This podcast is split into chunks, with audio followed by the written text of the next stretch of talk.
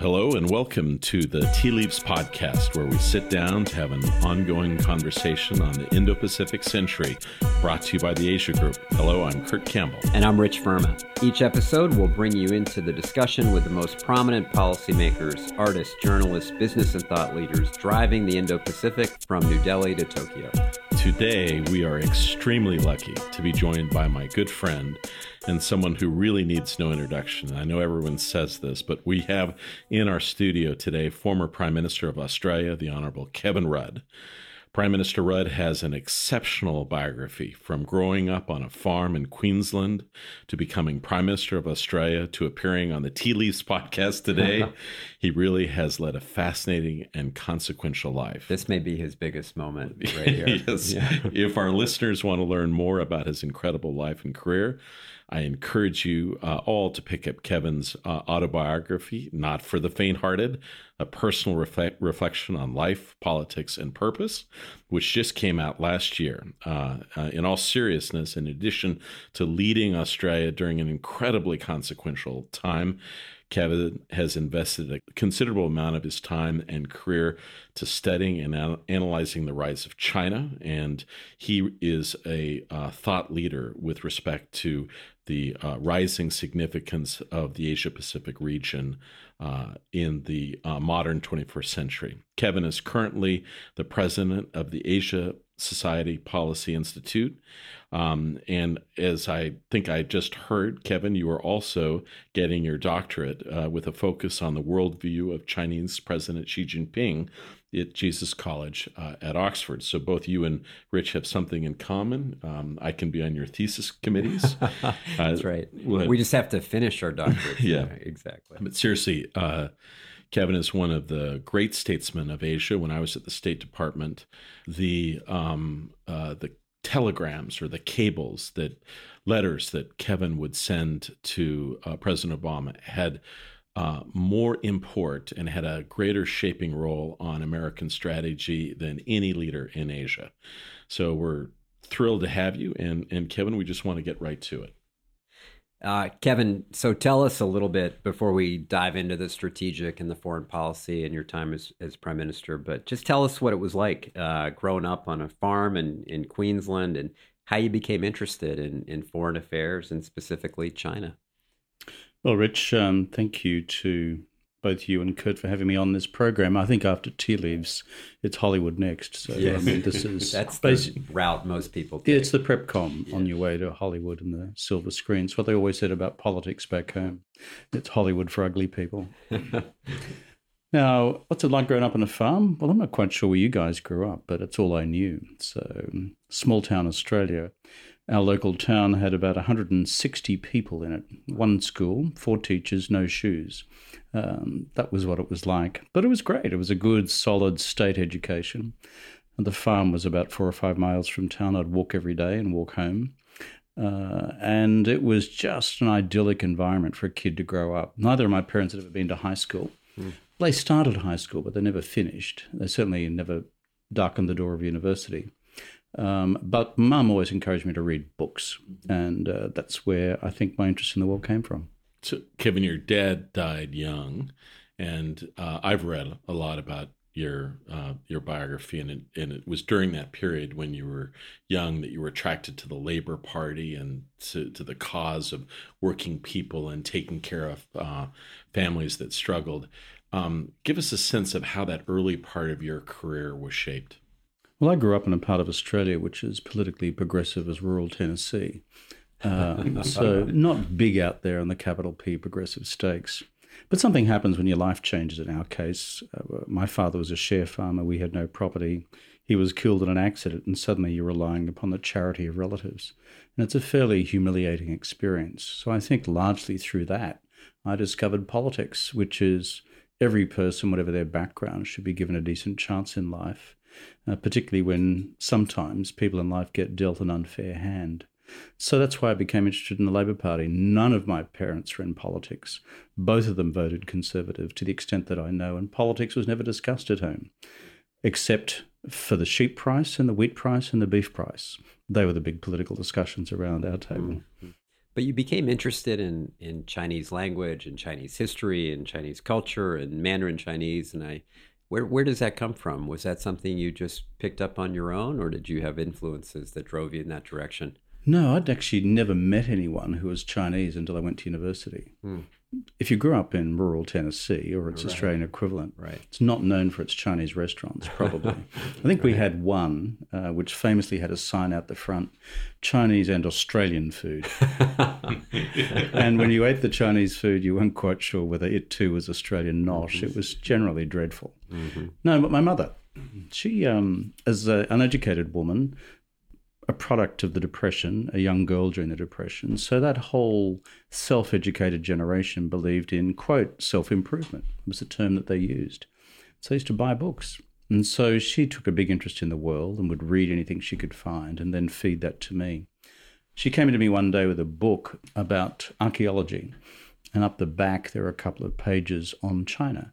After you'd done the tour d'horizon of you know, Egypt, Mesopotamia, Greece, Rome, etc. And so that kind of caught my eye, these sort of strange fluted roofs. What was all that about? Uh, and then, secondly, um, I think when I was about 13, she comes into my room, plonks a newspaper onto the bed, and says, Read that, it's going to change the world. It's a report of uh, China finally being admitted to the UN in 1971. And uh, I knew nothing about this, but I started reading it and following it. And so I just became intrigued about how all this uh, was unfolding. And, and sooner or later, I just developed a curiosity, which is to understand this extraordinary thing called the Middle Kingdom. I should probably try and learn the language. So off I went to university. And, and you decided after university, though, that you wanted to serve in the Foreign Service. And they're the, they're the only ones who'd take me. it was pretty grim employment prospects in those days. oh, you're a graduate in Chinese language. Thank you very much. Yeah. But how did how did that shape how did that shape your view of politics that came later? Um, what was that experience like, and how does it serve you uh, even today? I think the best tradition of the United States Foreign Service and the U.S. State Department, a bit like ours, is simply the training it gives you to think clearly, to analyze clearly, and to write clearly. Mm. Prior to that, I think I was a bit of a slob, uh, intellectual slob. Um, but these guys actually sharpen you up. Uh, you know from the cable traffic, Kurt, and you know, Rich, as well, that when you get this stuff, you've got to be able to condense it, synthesize it, so that folks who don't have much time can read it. So that for me was a useful professional skill. But then being set loose on the Middle Kingdom, as the august first secretary at the Australian mission in Beijing. Uh, all care, no responsibility. I was responsible for domestic political analysis, something which I've been doing ever since mm-hmm. to this very day. And so suddenly you're in the middle of something you've been studying for five years solid at university. You've suddenly got access to other sources of information from the intelligence community and wherever else. And you've got to try and make sense of what was still then, and certainly today still is, an opaque political system. Hmm. Kevin, uh, we're jumping around in your career, but when you became prime minister, I think one of your most that happened after I was first secretary. That's right. one, one of your most important contributions, in my view, was helping the United States understand that, of course, we had hugely consequential and important undertakings in the Middle East and South Asia, of which you were a leading voice that uh, supported Australian engagement in, but you helped carefully make the case that the United States had to invest more and support um, stronger diplomacy and defense engagement in Asia, not just in Northeast Asia, but Southeast Asia and also Australia. I'd be curious. I, I, mentioned at the outset, we were all jealous at the State Department because the person who could really influence President Obama was one Kevin Rudd. I, I wonder if at that at the time you understood that and how much. No, I didn't have a clue. I was just in Australia trying to do a job, stay in office, and handle a global but, financial crisis. But you know, you helped. That's the honest answer. You helped shape the U.S. decision uh, to uh, to join the East Asia Summit, um, the engagement of Myanmar, uh, the decision that we would play a more active role in the ASEAN Regional Forum the uh, beginnings of dialogue about a stronger American military commitment in Australia. All those things happened under your watch. That and, just and I think early TPP. We yeah, talked about exactly. That. Not just so, but it was it was not just happenstance. There had to be strategy there. So no modesty, Kevin. How did you think it through? And and how did you, you know, we often talk about Australia being able to punch above its weight, but the ability to really shape the course of the United States is not an easy thing, and you managed it. Well, as you know, Australians are very good at modesty. Not. um, no, I had no consciousness really of any effect I had here. When you're in political office and when you're prime minister, frankly, you don't have a lot of time to, as it were, think through the final consequences of what you do. Uh, you can think through how you can influence events, having analysed them carefully. I'm I was always prepared to uh, take a policy risk to obtain a big goal. But at the end of the day, you never know how it's going to land with those who ultimately make the decisions, which is you guys here in Washington on so many of these things. So, on the one side, you, you've just run through, my core concern after Afghanistan and Iraq, and Australia supported the United States in both those endeavours, um, was that the perception had grown uh, considerably across Southeast and East Asia that you guys were going to become permanently preoccupied politically, strategically, militarily, um, and the expenditure of blood and treasure uh, in the wider Middle East, which we had always seen ourselves as a vortex from which nobody ever returns. That was kind of our dim, deep, dark view. And that was someone who had an interest in the Arab world. I mean, I wasn't dismissive of it and certainly many friends in Israel. So I kind of knew something of the region, though I would never call myself an Arabist or a Middle Easternist. So my gut told me, and based on a lot of experience in Beijing, that our Chinese friends were delighted by the fact that you guys had disappeared into the Middle East vortex, uh, and in their view, hopefully never to be seen again. That's why I began talking early to President Obama about uh, when the topic came up about the US uh, force review of the United States Armed Forces, driven by budget needs.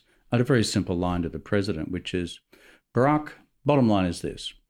In Asia, we'll simply look at whether you have withdrawn one rivet uh, from uh, one uh, side of one naval vessel anywhere currently under Pacific Command. And if that happens, then we'll conclude you are out forever. So you can maintain what you've got there or increase it if you can. But if you start incremental reduction, it'll be read in headlines across the region. What you do with CENTCOM, what do you do with the fleet based at Bahrain, what do you do with NATO, up to you. You might get the Europeans to start paying for their own defence, that might be helpful. But the bottom line is uh, the neighbourhood in this Pacific century will be looking to see whether or not you are long term strategically serious about staying. Because if we form the view you're not, everyone will start adjusting their strategic direction as night follows day.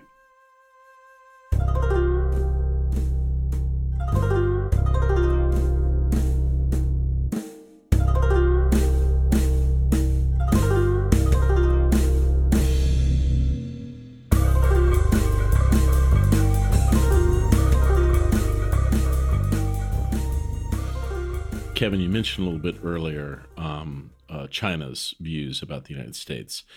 Um, more than any statesman of modern times, you've made um, a study of China. Uh, you are on uh, personal terms with uh, every leader in the Chinese presidium. I'd be curious if you could just give us a few minutes. What's going on in China? We see headlines of uh, President for Life and uh, decisions taken economically that appear to make it difficult for international firms to be competitive. We see nationalist slogans and, frankly, friends who were very open uh, uh, in China, less open in conversation. Uh, give us a sense of how to interpret recent events. I think it's best to see it in these terms. We are entering into a new phase um, by that I mean I'm not just mimicking Xi Jinping's term, a new period, Xin Shidai. I'm talking about a new phase in our analysis of China. Mm. Phase one, pre 78, phase two, since 78, phase three, beginning sometime over the last five years. Uh, phase one, let's call it the grand phase of ideology and ideological failures. Great Leap Forward plus Cultural Revolution equals bad, bad, bad. Phase two, Deng comes back and says, unless we rehabilitate the economy and raise people's living standards, the legitimacy of this party will just be shredded to pieces. And so we had socialism with Chinese characteristics. The Chinese characteristics became the synonym for capitalism, and socialism became the synonym, the synonym for whatever else was remaining. And we've seen the consequences of the success of that strategy over 35 years. But over the last five years, um, there's been a reappraisal and a resetting, partly because of the success of phase two. Uh, I won't say the economic reform project has been done, but it's been solidly achieved. Uh, living standards are now low middle income level. China is now the second largest economy in the world. When they began this process, their economy was the same size as Australia's. And so, what we now see with Xi Jinping's leadership is a concentration of political power around himself. We see a reassertion of the party apparatus over the state machinery as the vehicle for ultimate political and policy control. Uh, that is a departure on the previous Deng Zhu Rongji revolution. On economic policy, we see a reassertion of the role of state owned enterprises and mixed messages to the future role of the private sector in the Chinese domestic economy and abroad. And in the region, we see an increasingly activist China uh, with its 14 neighboring states and also in its maritime periphery, as you Americans know full well. Activism in terms of its continental periphery through One Belt and Road. Levels of activism which were not characteristic of the pre 2012 administration. And finally, what you see is a China also, which is now in its own way seeking to influence the rules of the international uh, rules based system that we've had since 44, 45, 48. And so, apart from all that, nothing's changed. But, but Kevin, I do. I want to focus on one thing. You, you, you've, um, you've given some fascinating commentary around the decision that will leave Xi Jinping in power um, uh, perhaps for decades. Tell us about that. So, if you look at the great experiment of Deng Xiaoping and what he's accomplished, and Jiang Zemin after him, of course, the modernization of the economy and all the things that you allude to, but also surrounding leadership with mechanisms for collective decision making. Very important contributions in that stage of Chinese history. We're now in a situation today where even senior interlocutors indicate that almost every decision in some way has to be taken by Xi Jinping. What's the meaning of that? And and what were the inspirations behind it other than just sheer power? I think this is where we go to the question of what is Xi Jinping's personal worldview. Let's take as the assumption that he is the most powerful leader since Deng and probably the most powerful leader now since Mao. For me, the real question, therefore, is if that is so, uh, what is the worldview he's seeking to reflect through the instruments of party and state power which he now exercises? I think the big thing in Xi Jinping's personal psychology, to the extent that we can understand it, is that he sees himself genuinely as a man of destiny. Uh, he sees himself as a man to preside over China becoming the world's greatest power. Uh, he sees himself as a man ultimately with the destiny, perhaps even to return Taiwan to the motherland's embrace, to use their term, um, and also uh, to defeat history as we've interpreted in the West. That is the assumption that once per capita income levels rise to low to middle income status, the inevitable flow through effect occurs, namely, uh, that people begin to ask for political reforms as well. And in time, you will see often an untidy evolution into one form or other of small L or larger L liberal democracies, of which we see a number of others across East Asia, Indonesia being perhaps the most recent. Whereas his view is, nah, we've been around for 5,000 years, screw that. Uh, we can uh, row our own boat uh, into the future, which is effect- effectively a state capitalist model uh, an authoritarian capitalist model as they would see it. Can he succeed with that particular worldview? Uh, open question. Um, on the actual implications of his change uh, to the Constitution to provide the abolition of term limits for the presidency, the fact that that succeeded with barely any dissent reflects his significant power consolidation in the last five years. But I wouldn't be surprised when we get to five years' time. He may surprise us all again.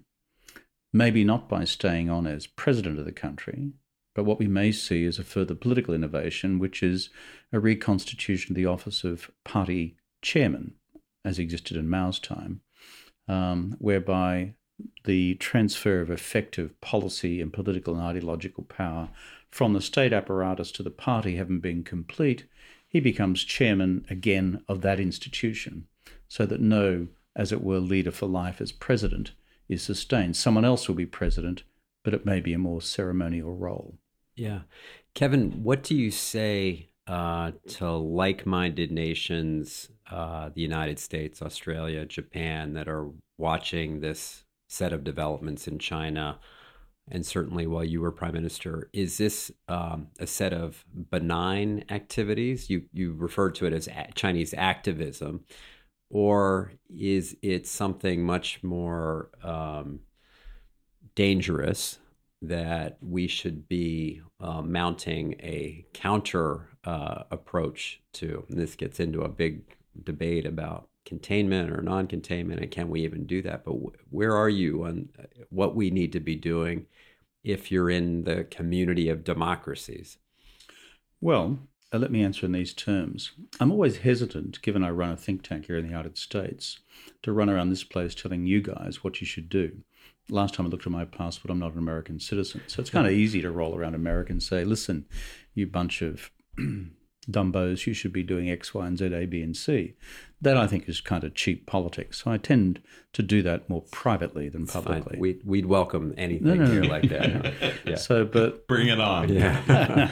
a couple of other things I'll say though, which is, let me be very clear about the fact that China is not status quo in each of the categories I referred to before, either its domestic politics, uh, its view of its um, uh, unrealized territorial aspirations in the South China Sea and in Taiwan, um, its uh, attitude to its relationships with neighboring states, its desire to boot you guys out of East Asia and the West Pacific over time, uh, and its desire to use its uh, economic influence in the world as the indispensable economic power uh, to then provide political influence and foreign policy influence and therefore become the indispensable country. Uh, these are not status quo considerations, they are changes, deep changes. Now, what other states choose, choose to do about that if they accept the analysis is a matter for them. And I bring me to my second point about Australia. I can speak about that because I've been there and I've had a few robust comments to make about my successor in recent times. I think for countries like us, you know what the number one consideration is? Are you guys going to remain? You Americans? Mm. Serious question. Um, so when you're running around domestically and having this sort of rolling sort of um, uh, uh, presidential seminar or congressional seminar about what is the nature of our alliances, will we support them for the long term? Are we with them? And will we be permanently uh, a major strategic presence or the major strategic presence in the Pacific century, in the Pacific? That is the core analytical question which every capital, from Beijing through Pyongyang, Seoul, uh, Tokyo, through Taipei down to Canberra, and all points in between and across to New Delhi, are asking themselves. Because individually, uh, each of us will have some difficulty in, as it were, representing um, a direct challenge to a, an assertion of an alternative regional or global view on the part of the Chinese.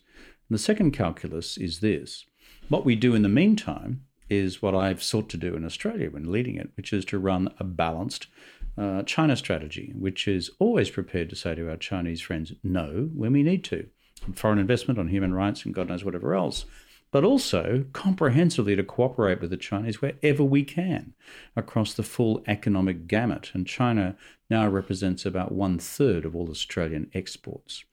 So, doing that in a balanced way requires difficult political leadership in each country, not lurching one way or frankly the other. But the game changes if you decide, you, the United States, decide ultimately to change the strategic game yourselves, which comes back to a question of US domestic politics.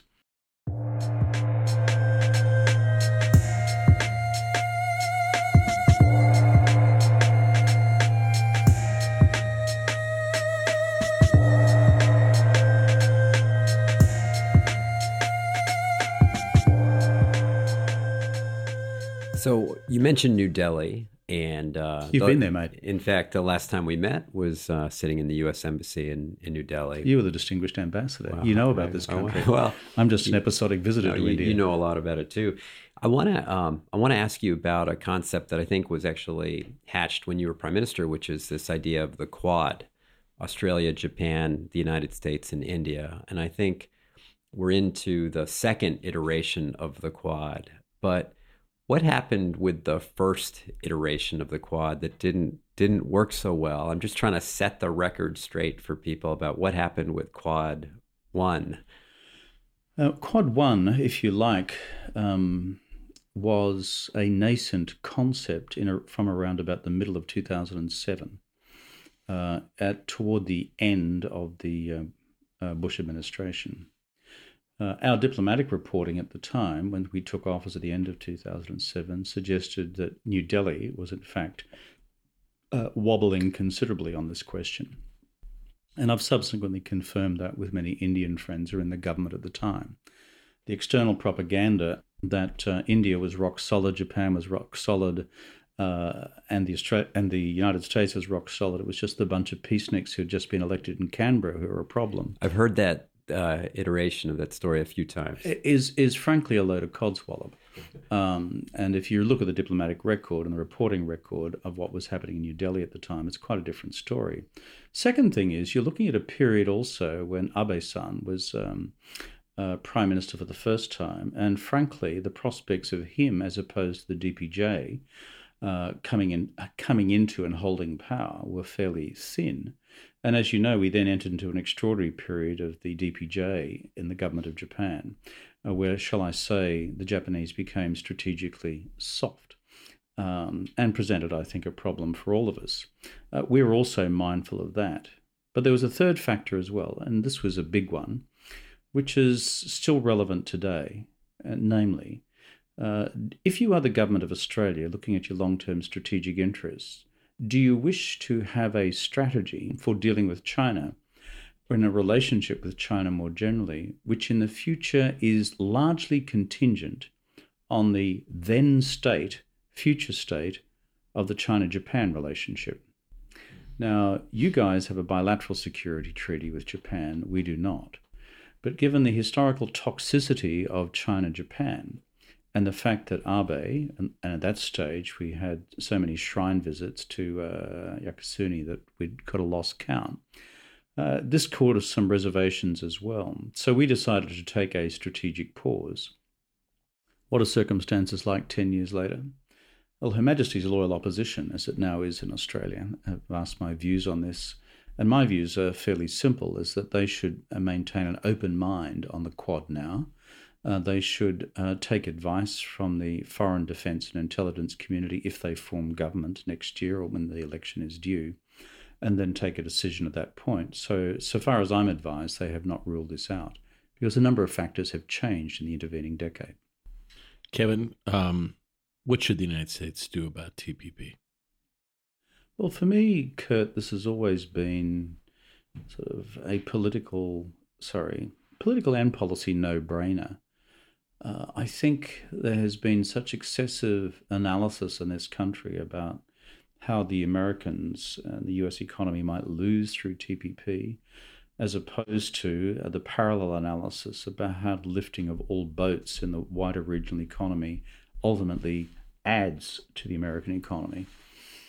Um, and so, therefore, to find one means or another to keep this idea afloat, either for a new Republican administration if President Trump doesn't make it through to the end of his first term, uh, or if he does and there is a different president uh, after the next presidential election, or if there is a Dem, whoever the Dem might be, it is axiomatic for the future strategic interests of the United States in the Asia Pacific region for you to be in it.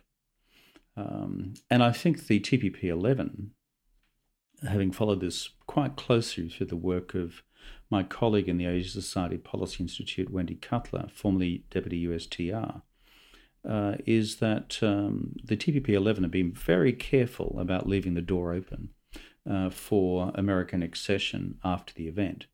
It will not be as beneficial a deal as the one that you agreed and had negotiated during the last days of the Obama administration.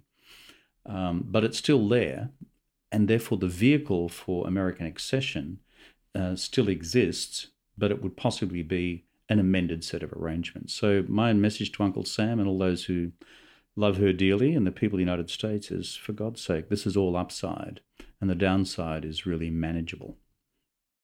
Well, Prime Minister Rudd, Kevin, this has been truly fantastic. It's always a great honor and pleasure to sit down with you, and what an incredible opportunity at just the right time. So much is happening in the world, and you've helped illuminate it for us uh, today. Uh, we can't thank you enough for joining us. Kevin, thank you. Yeah, Mr. Prime Minister, thank you, and and your insights on Asia and politics generally uh, have been terrific. And who knows, maybe after the doctorate, back into back into politics uh, again. You know, it's a humbling thing actually being a student again. but given I decided to write something on Xi Jinping's worldview, I decided for the first time in my life I should really be disciplined about it and read all this stuff before I reached uh, considered conclusion. So I decided to do it under professional supervision. Oxford China Center. It's great. Great. It's amazing. Thank Thank, you, you. Thank you all for listening. Please be sure to rate us on iTunes, Stitcher, or wherever you get your podcasts. And we'll see you next time.